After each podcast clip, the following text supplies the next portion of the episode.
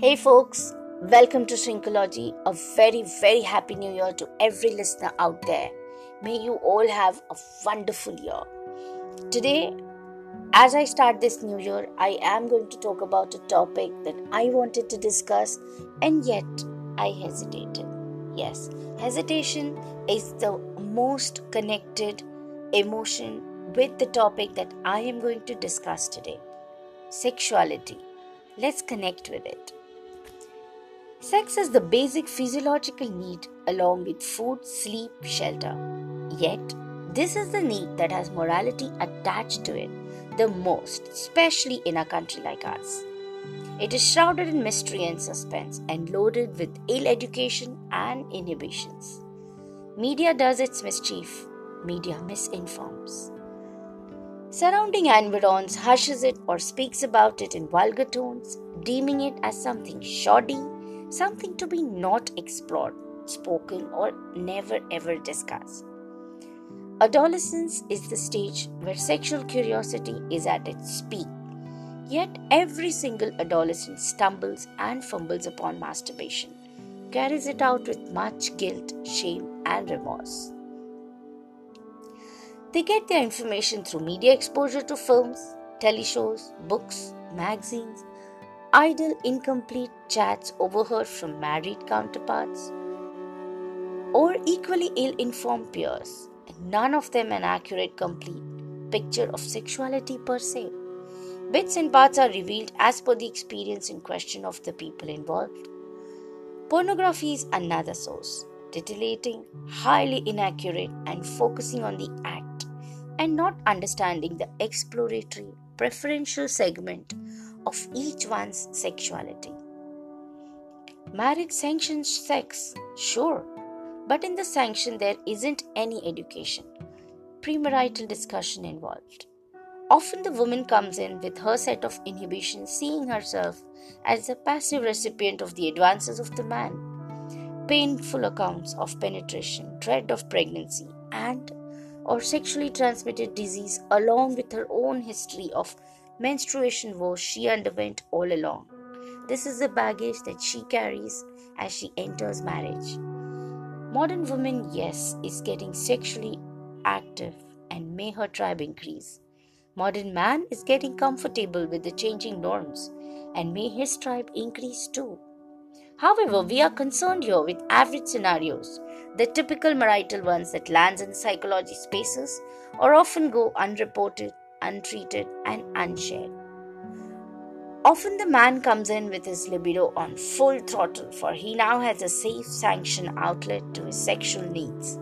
His focus on kissing vigorously, pressing few body parts, and mainly, but mainly on penetrative sex. His information sourced from porn viewed, few quick experiences perhaps with sex workers or friends, his focus mostly on avoiding pregnancy too, earlier, but this restriction on marriage bed hardly counts unless they are planning to delay childbirth. In fact, delivering a pregnancy is a sign of masculinity for him. Very rarely do couples enter matrimony with a complete and a balanced view of reality. The vital body parts involved in sexual act shrouded in feeling messy, uncomfortable. There are attitudes developed with regards to hygiene there as well as considering it dirty or not to be disclosed. They give nicknames to refer to the body parts instead of their regular terms. Several inhibitions abound here and create resistance to natural unfolding of the sexual act. Cultural expectations create their own equation and expectations too. Monogamy is the unwritten rule of marriages today. Let's repeat that. Monogamy is the unwritten rule of marriages today. It is implicitly demanded, it is the deal breaker most times in the breakup stories. Given this expectation, there are rarely discussions on how the slight aberrations be viewed or how a boundary be established earlier on. Developing sexual intimacy is a sensitive, delicate matter which requires lifelong awareness and effort on the part of both the partners. Anyone that hurts, the equation hurts and takes a long time in rebalancing. Sex education then must go beyond anatomical explanations and elucidations and focus on this intimacy building fragment. Anatomical explanations are valid, no doubt.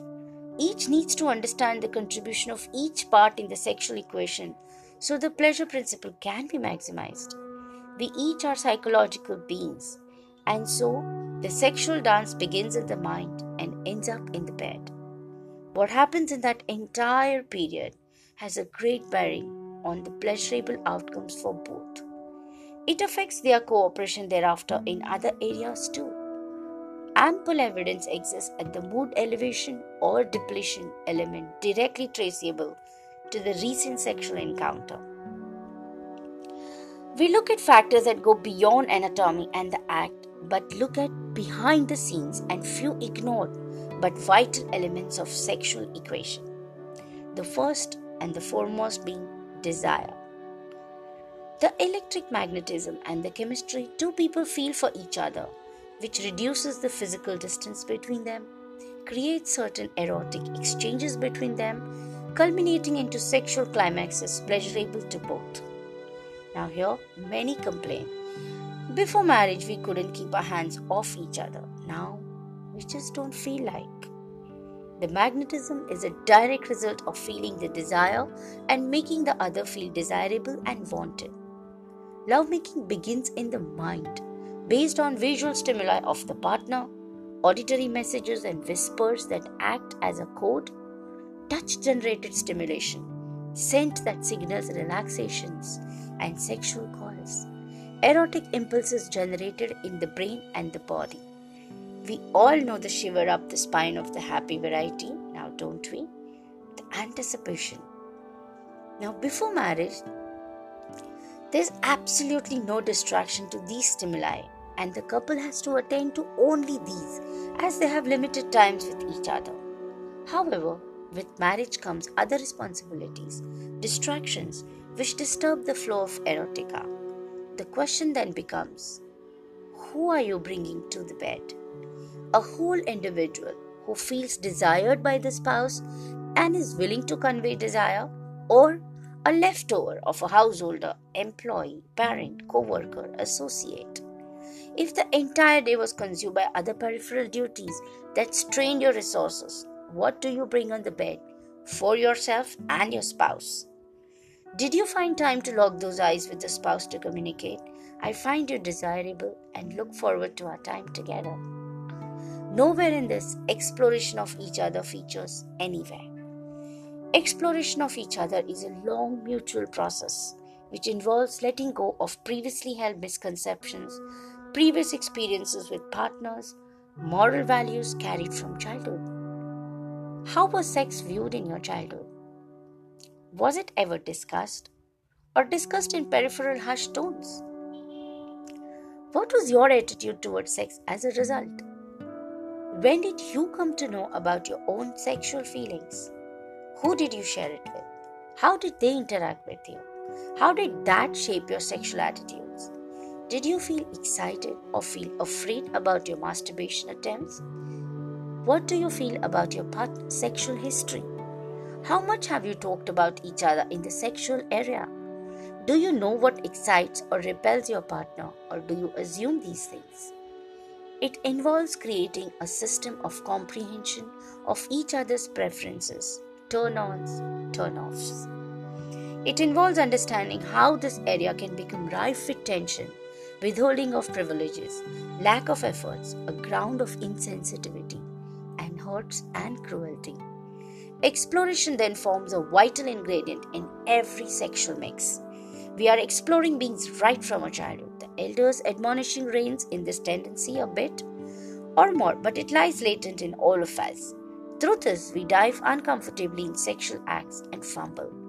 To the chagrin of both, they both become aware the first time isn't as amazing as the media depicts. It is different. It is the first time. It deserves your kindness. The woman's anatomy requires the pelvic muscles to be relaxed to allow penetration.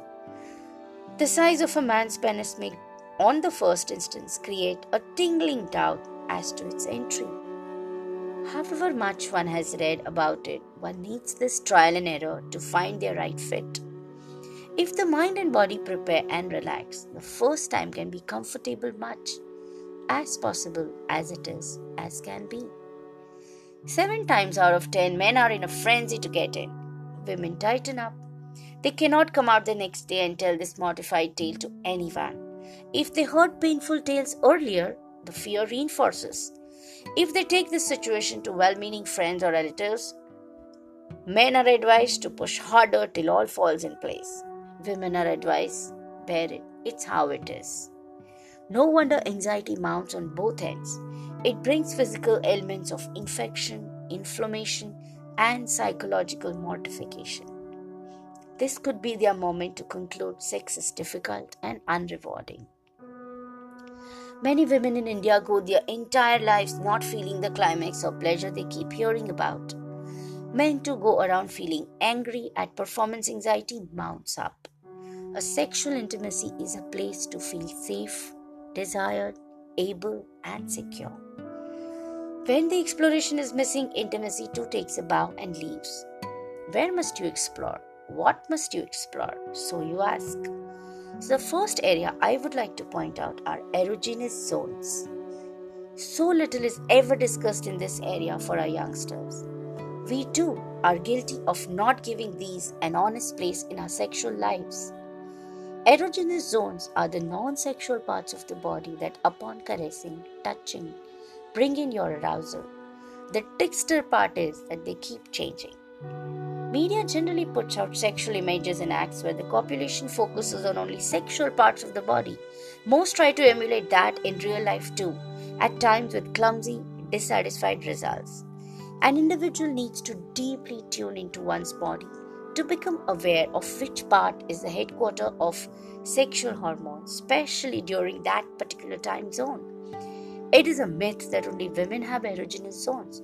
Even men too have their soft spots. They are generally not very aware of it though. We need to change the sexual dynamic where men are shown imposing, demanding, and pursuing, whereas women are the one running away, coming up with the no, and reluctant parties to the amorous advances. Sexuality is equally present in both sexes. What lacks is the exploratory effort on both parts. One needs to truly tune into the body and ask, where I would like a touch, where I wish to be caressed more. We can offer the same questions to our partner instead of jumping to generalize images of how sexual act must proceed. You may have talks on what brought more pleasure, what can be trimmed away, without adding the judgment factor or shaming factor. We can learn to cut away embarrassment when sharing our intimate lesson so we can give and receive pleasure and satisfaction. After all, the partner we chose, we do wish to bring them all things tender. Preferences this is another area we need to focus on. As we were growing up, we amassed our own sexual dictionary. We grew up watching things, doing things, and certain things got attached to our arousals. They become our fetish or stimuli to arousal or our preferences. They are unique to each one of us. A memory of the first kiss, a special sexual encounter, a deep sensual event, a certain smell, a certain sound, is enough to create our sexual desire. It builds unbidden inside us. Similarly, an unpleasant experience can put us off a certain stimuli despite its general acceptance of arousal credibility. For example, a woman who loved lingerie grew to hate the sight of it after discovering her fiance's pictures with another woman with her own lingerie. A man hated chocolates as they reminded him of a friend's death who had a chocolate bar in his hand and suicide note on the other. These are such unique encounters. To include these in sexual category of seduction because they are generally accepted aphrodisiac would be a huge blunder, at least in these cases. In order for them to pass on this knowledge, they need to be aware of themselves first. Preferences need not be only shaped by traumatic circumstances. Preferences are formed out of lifelong experiences and they keep changing. If one is aware, one can communicate ahead of time to the partner. One needs to continually keep checking in with oneself with what turns me on in general in my spouse, what turns me off in general in my spouse? The answers may surprise you. Sometimes, sometimes a certain color, a certain scene in a movie, washing dishes, answering a mail, a text can put you off. A spice, a spicy scene. For all you know, it may be a very spicy, steaming hot scene, but it, it can be repulsive to you. A spouse eyeing a film star can down your spirits. A spouse making a jovial remark may hurt you. Conversely, your spouse appearing in a certain attire may get your hormones quietly brewing. A brush of an arm, a naughty twinkle can want you to get to bed. The personal check in with what turns off, in general terms, in the surroundings is a good awareness point. Every stimuli holds a meaning for you, it forms your sexual dictionary. One must keep updating it and sharing it with the partner to keep the sexual nuances unfolding for you in the direction you want. The effort must be on. Often, due to lack of awareness, sliding into familiar routines, we give up the wonder associated with this space of intimate safety. Sometimes the resentment outside the bed becomes a hotbed of animosity. It works to ask a question Who is coming to bed? Who are you bringing with you to bed? Have you done your cleanup and peacemaking before landing here? If not, analyze a bit mull over, and bring your sexual wavelength to a warm glow. The bed must not be a space to keep even. It is a space where you go with all the luggage, all the baggage left away. A space where you connect intimately without any hidden agendas. Find ways to regulate this aspect of you. A spouse feeling undesirable is bound to move in unhealthy directions. Depression, anxiety, resentment may become constant companions. One may ask, why put in all the effort? Well, one wants to feel safe, secure, and sensual without the accompanying guilt or pangs of shame. Being sexually involved does not always mean being kinky, naughty, or thrill seeking or novelty inducing. It is the silent knowing of tuning in, becoming intimate at the deepest psychological level with another human and feeling wanted in the most rewarding way with a partner you pledge to love, care, and respect. Listeners, I would sure like to share that these are my views and they are ever evolving, ever changing. If you would like to share your views, you could leave in voice messages. You can share your thoughts in my DM they might not be the same as mine, but I would sure like to hear from you.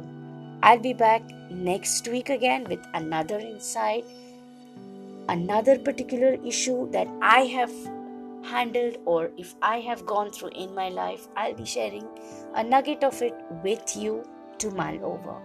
Till then, have a fabulous, fabulous, powerful week